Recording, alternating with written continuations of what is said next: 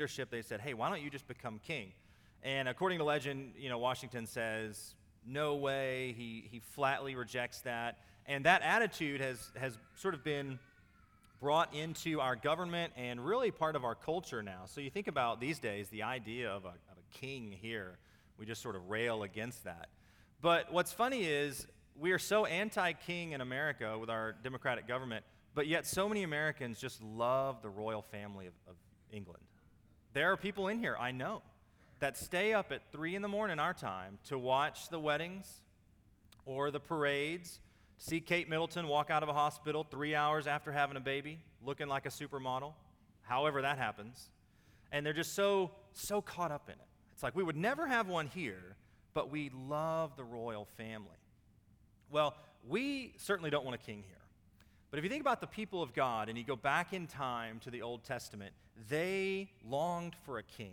If you're familiar with 1 Samuel 8 and that sort of area in the scripture, they longed for a king. But what they found was once they finally got a king, he really didn't live up to the expectations that they had. In fact, far from it. He really wasn't um, as good as they hoped that they would be. They had good kings, they had bad kings, they had some awful kings.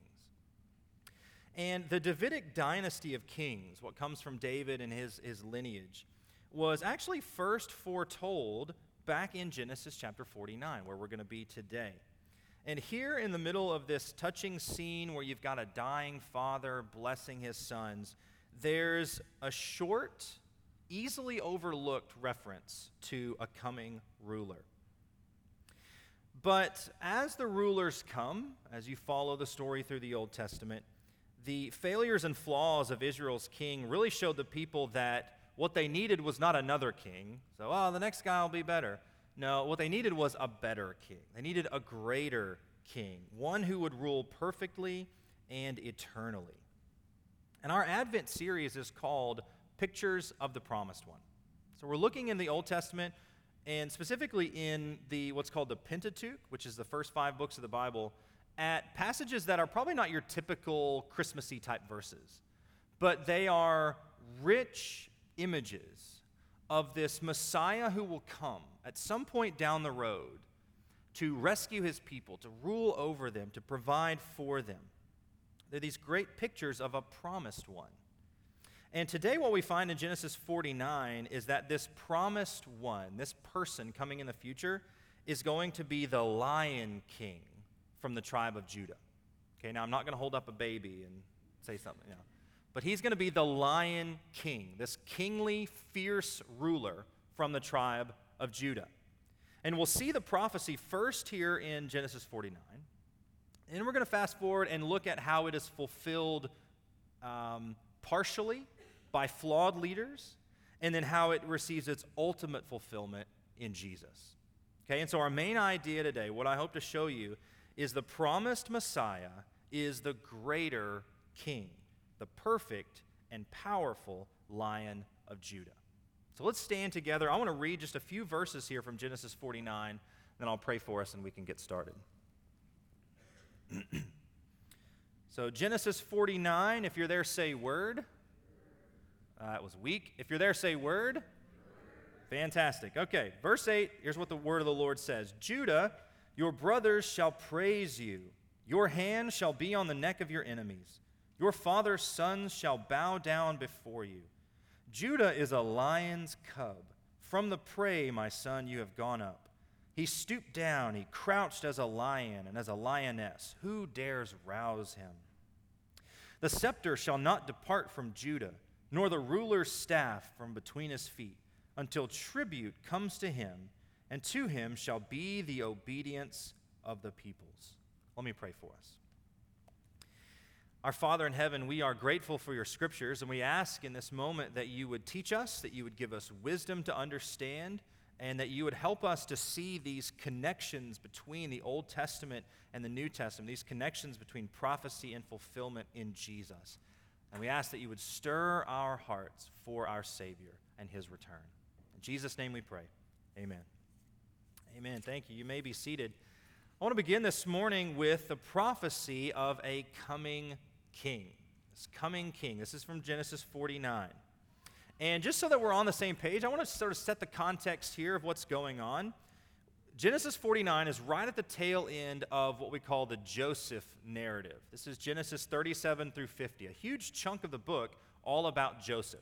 His sort of meteoric rise, well, actually, sort of a terrible fall at the beginning, then a meteoric rise, and all is well at the end of Genesis. And Jacob, who is Joseph's father, is wrapping up his affairs because he's sick, probably knows he's going to die soon. And so he begins to ask all of his sons to come to him because he wants to give them a blessing, sort of the final parting words to his sons. And these blessings are, they're more than just sort of a hopeful word. Yeah, this isn't like the sons come to him and, they, and he's saying, Boy, I hope you turn into something good. You know, boy, I hope you grow out of that phase you're in. No, it's, it's more than just a hopeful uh, word for each son. These blessings are actually prophetic in nature, they, they speak to what will come. And so, if you dig into the commentaries, what people tend to think is that Joseph is demonstrating, in some sense, the same sort of gift that, uh, or Jacob is, that Joseph does later. Remember, Joseph is known for interpreting dreams, this divinely given ability to see the spiritual truth that others can't see. Well, the idea here is that Jacob is doing the same. God has given him a gift, a prophetic gift, to speak a blessing over his sons that is prophetic of what will become not of them, but of the tribes that come from them. So you have each of the 12 sons who then turn into 12 tribes of people who come from them. So as we approach these verses, we need to look at them with a sense of expectation and anticipation, just like the Israelites did. They see a verse like this and, and then they're on the, the lookout. Where is God at work? When is this going to be fulfilled? Is it now? Is this guy? Is this happening? There's a sense of expectation and a desire for fulfillment. Now, what I've done for us is there's a lot in these verses, well beyond what we have time for. But what I've tried to do is pull from these verses three characteristics of this coming king. There are three things that we can take from this passage that are descriptions of what this coming king is going to be like. And what's good about it is we can then take those characteristics and we can apply them in the second point to these earthly kings. And then we can ultimately apply them to Jesus to see how he perfectly fulfills them. The earthly kings partially do, and they're prophesied here. So let me give you each of these uh, briefly. This first characteristic of this coming king, the king will possess power. Look at verse 8. It says, Your hand shall be on the neck of your enemies. This is the picture of like you're on top and you've just crushed them. You've subdued them. They're, they're tapping out. Your power is too much. They are submitting to the victor. Look at verse 9. It says, He stooped down, he crouched as a lion and a lioness. Who dares rouse him? I don't know if you've ever encountered a lion. But if you've seen one, pretty fierce, pretty giant, pretty deadly. Uh, they are fierce warriors. They stalk their prey and overtake them.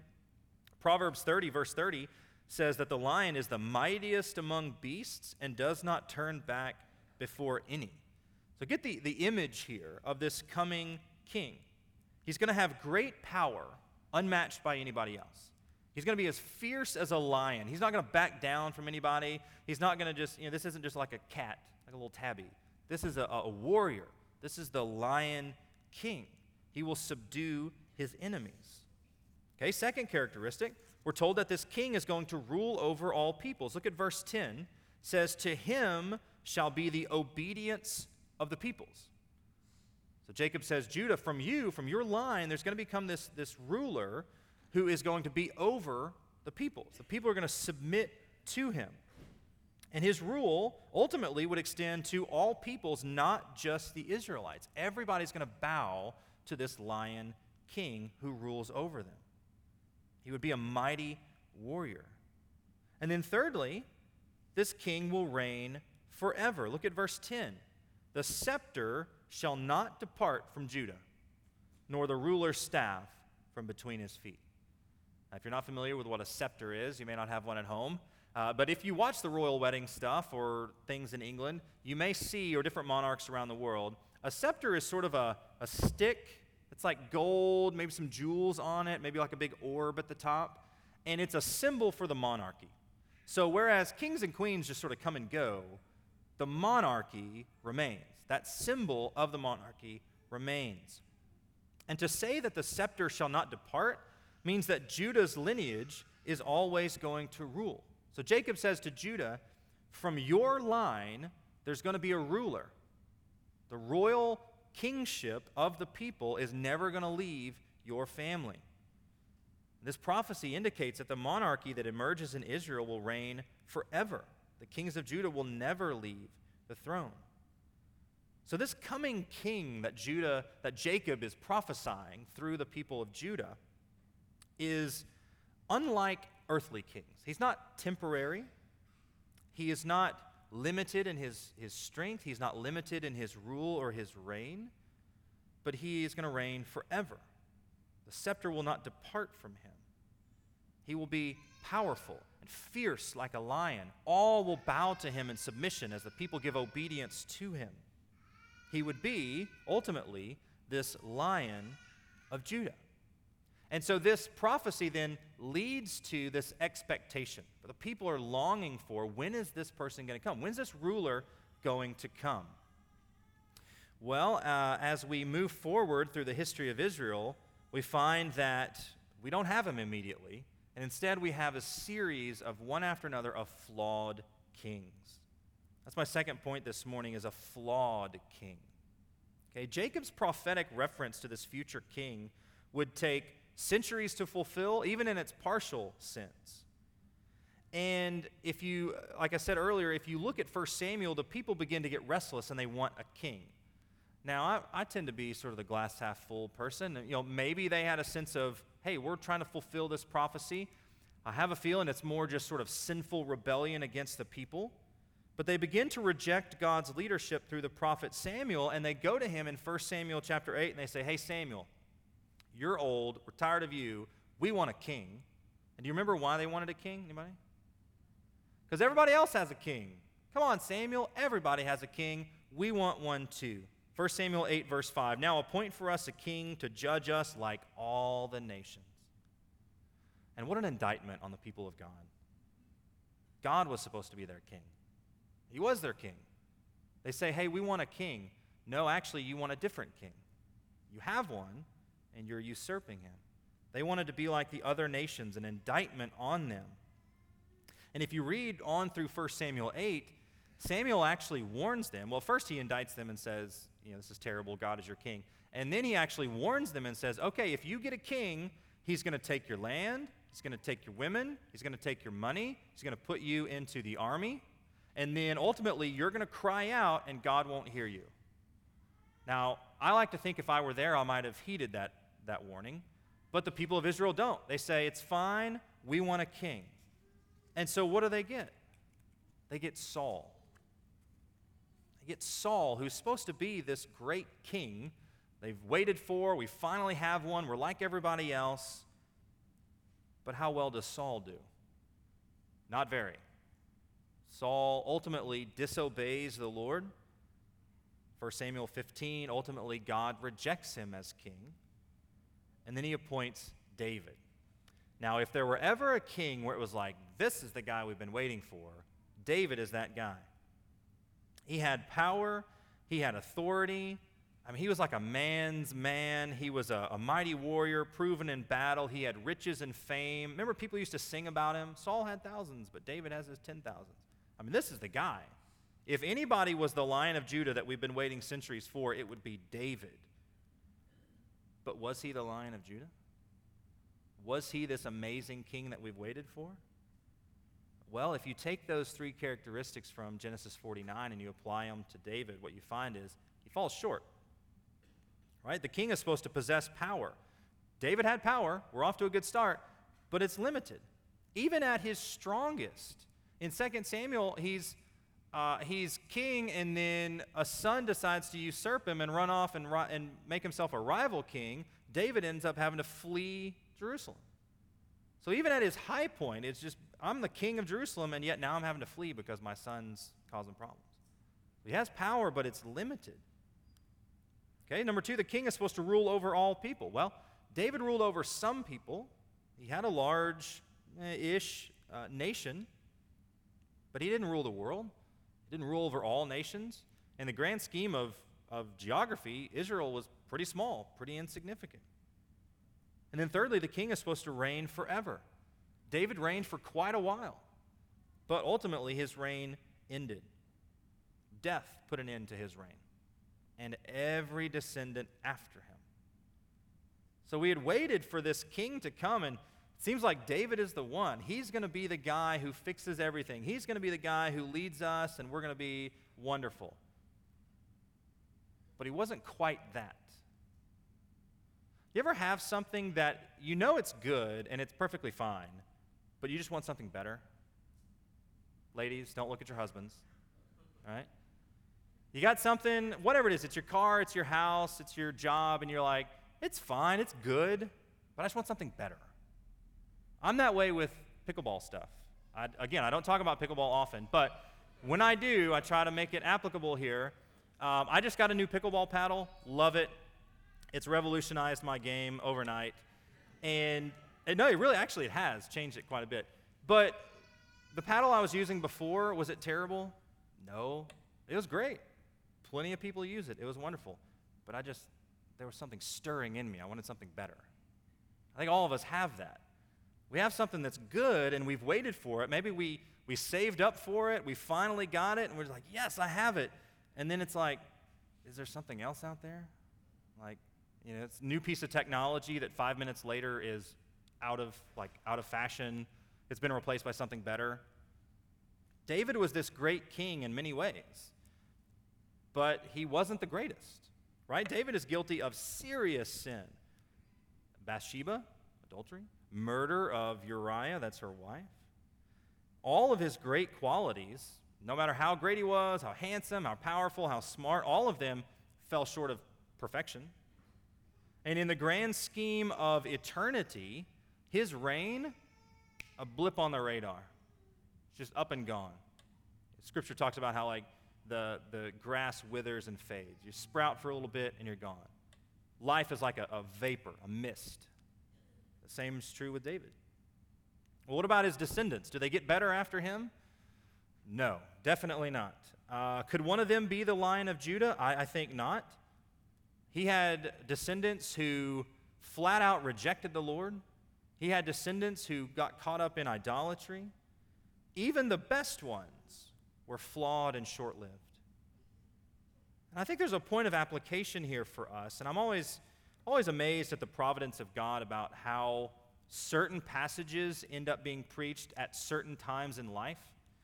And, you know, we've just finished the election season, in theory, It Seems like it goes on all the time now. But in theory, we've just had midterms, and there's this, this stir of sort of panic in one part and unfounded hope in the other part. It's either panic because everything is crumbling and the world is ending, or a really overzealous hope of if we get that guy in the power, or if we get that party in power, boy, we can take it back. Everything's going to be better. We can change everything. It'll be wonderful we will just, it'll just be a great country. There's a danger here of putting our hope in these political parties or these political leaders because at best they get a few years and ultimately they probably won't accomplish that much, right? Uh, they will fall short of our expectations. They won't do what they promised to do on the campaign trail. And they'll probably end up making compromises that we view as traitorous. How could you do that? How could you partner with those people? And so when we put our hope and our trust and our faith really in parties or people, and we say, if we can just get that guy, everything will be fine. Well, we need to take a lesson here from the story of David. Anybody we get, no matter how much we've waited for them, no matter how much we think that they're the person to take us to new levels, they're flawed. And as good as they are, they're going to be ruling over flawed people, broken people in a broken world.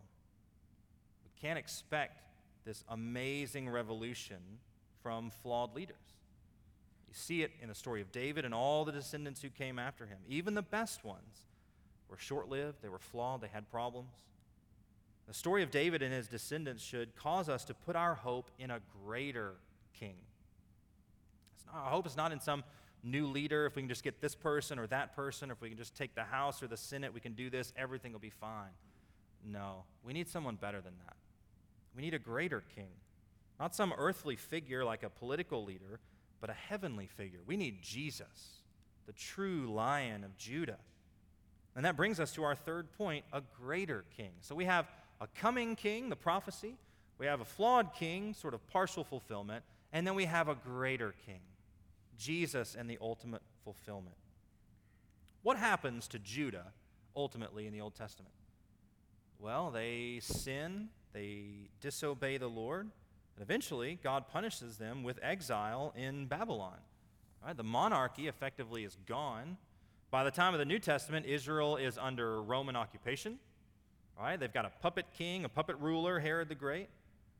If you're an Israelite and you're sort of hanging out in the first century, you're thinking, where's the prophecy? What, where is this lion of Judah? We thought it might be David. Nope, wasn't him. We thought it might be Solomon. Nope, wasn't him. We had all these great kings that we thought would lead us to victory, but all of them passed. Did we misunderstand the, the prophecy? Did we misinterpret? Well, no. It's just the prophecy pointed to someone better than all those kings, pointed to someone who was better than all the, the greatest earthly kings we could have. And the shortcomings of David and his sons actually was no surprise to God. If you look in 2 Samuel chapter 7, this is God making a covenant with David. He actually acknowledges that David and his sons are going to sin, but then tells them that there's going to be someone after them. Let me read for you 2 Samuel 7, verses 12 through 16. It says, When your days are fulfilled and you lie down with your fathers, I will raise up your offspring after you, who shall come from your body, and I will establish his kingdom. He shall build a house for my name, and I will establish a throne of his kingdom forever. I think there's pictures here of Solomon who builds the temple, but also sort of future pictures, right? A kingdom that will be established forever. I will be to him a father, and he shall be to me a son. When he commits iniquity, I will discipline him with the rod of men, with the stripes of the sons of men. So these sons who come after you, they're going to sin. I'm going to discipline them. But my steadfast love will not depart from him as I took it from Saul, whom I put away from before you. And your house and your kingdom shall be made sure forever before me. Your throne shall be established forever. Does that sound oddly familiar to Genesis 49? A scepter shall not depart from your house. Throughout the failings of David and his sons, and then through the Babylonian captivity, the people of God looked for this fulfillment of the prophecy. They looked for a greater king to come along. And then finally, this greater king emerges in the most unlikely of scenarios. A young virgin from a small country town ends up pregnant with a child not from her fiance. Is that the great makings of a soap opera? But this is real life, where the consequences could be divorce at best or even stoning at worst. But this is no happenstance. This is not the result of sin on the part of Mary. this is the plan of God being fulfilled. This is Isaiah 9 happening. For to us a child is born, to us a son is given and the government shall be upon his shoulder, and his name shall be called Wonderful Counselor, Mighty God, Everlasting Father, Prince of Peace. Of the increase of his government and of peace there will be no end. On the throne of David and over his kingdom to establish it and to uphold it with justice and with righteousness from this time forth and forevermore. This is Isaiah 9 happening. Along comes Jesus who will rule over the throne of David and over his kingdom, not temporarily, not till he's voted out, not till he dies, but forever. He'll uphold it, to establish it, and uphold it with justice and with righteousness from this time forth and forevermore. After centuries of waiting and after many flawed kings, finally the Lion of Judah has come. And he's Jesus. Jesus is the greater king, the Lion of Judah, the true ruler of an eternal kingdom. That's why Paul writes in 1 Timothy 6, and he describes him as the one who is the blessed and only sovereign, the King of kings and the Lord of lords. He's no puppet king, He's no regular king like everybody else, he's the king of kings. And if you apply those three characteristics, Jesus fulfills them perfectly. Right? Number one, the king possesses power. Who has more power than Jesus? Paul says in Colossians, by him everything was made. What, what greater power is there than upholding the universe? You think your job's hard? Try upholding the universe. That's power. The king is going to rule over all people. Again, Paul says in Philippians 2 at the name of Jesus, every knee is going to bow, every tongue will confess that Jesus is Lord. Jesus is going to rule over all people. And thirdly, the king reigns forever. Jesus will reign not just for four years, not just for eight years, but forever. Why? Because he is forever. The book of Revelation has great, great passages on this. Jesus even says in Revelation 1, I'm the Alpha and the Omega, right? I'm the one who was and who is to come. Revelation 5, this is John's vision about the scroll, and there's nobody to open it, and so John's very sad. And then it says, One of the elders said to me, Weep no more. Behold, the lion of the tribe of Judah, the root of David, has conquered, so that he can open the scroll. And then later in verse in chapter 5, it says, To him who sits on the throne, and to the Lamb be blessing and honor and glory and might forever and ever. The testimony of Scripture is clear. The promised Messiah Jesus is the greater king. He's the greater king that we've longed for, that the people of Israel had longed for. He's the perfect and powerful lion of Judah. And as the world seems to sort of crumble around us, even our country seems to decline around us, we may be tempted to look to earthly leaders. Again, if I can just get that guy, if we can just get that party. But every leader we're going to find is flawed and their reign is short. And they'll rule over a broken world and ultimately probably won't make it that much better. What we need is a greater king. We need a king who rules a kingdom not of this world. We need a king who rules over an unending kingdom. We need a king of, who's, uh, of a kingdom where we can be citizens of that kingdom. We need a king who loves and rules justly, a king who actually rules for the betterment of his people. What a shock that would be in our world. King who is unending. Don't put your hope in a president or a political party. We need someone better. Because Jesus, we, we, this image of the, the fierce lion conquering and putting the hand on the neck, Jesus does, didn't conquer Rome, he didn't conquer the Greeks, he didn't conquer some nation. He conquered sin and death for you and for me. He conquered our greatest enemy. He didn't conquer China or Russia, he conquered sin and death. That which was our greatest enemy, he has conquered. He's paid our sin debt and he's raised us to new life through his mighty power. That's the king we need. And in this Advent season, that's the king that we long to see return. We long to see the new world that Jesus is going to make when he comes back. I don't know about you, but I'm looking forward to a new world, a better world, where Jesus will come and reign in justice, where all the wrongs are made right, all the evil is, is gone, everything is made new. And we get to live with a good and perfect king in a perfect world with our now perfect bodies. Man, how amazing that will be. John Calvin said, In the end, let each of us, when he hears that the kingdom of Christ is spiritual, be roused by the thought to entertain the hope of a better life, and to expect that as it is now protected by the hand of Christ, so it will be fully realized in a future life. Right? Says, look, let's, let's hope for a better life. And our confidence is that better life is now held by Christ, and we will experience it one day. The Advent season, as we've, I'm sure, said many times, isn't just about remembering what it was like to wait for Jesus' first coming. It is that. But it's also for us on this side of the cross to long and wait for his second coming, his second advent. We're just like the Israelites now, hoping and waiting for our Messiah to come. our Messiah, this lion of Judah, the better David. And that's why we sing these lyrics. We've done it a few times lately.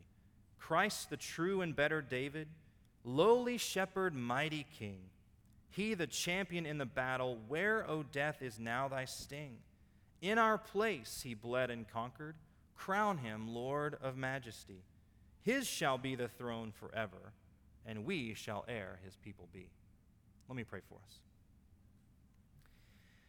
Our Father in heaven, we are grateful for your scriptures, grateful for these truths. And I pray, God, that our hearts would be stirred today to long for the return of Jesus, to not put our hope, our trust in leaders of this world to make things better, but to realize we live in a sinful world, and so we long for the day when everything will be made new.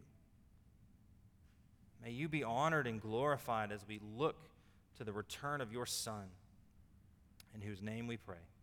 Amen.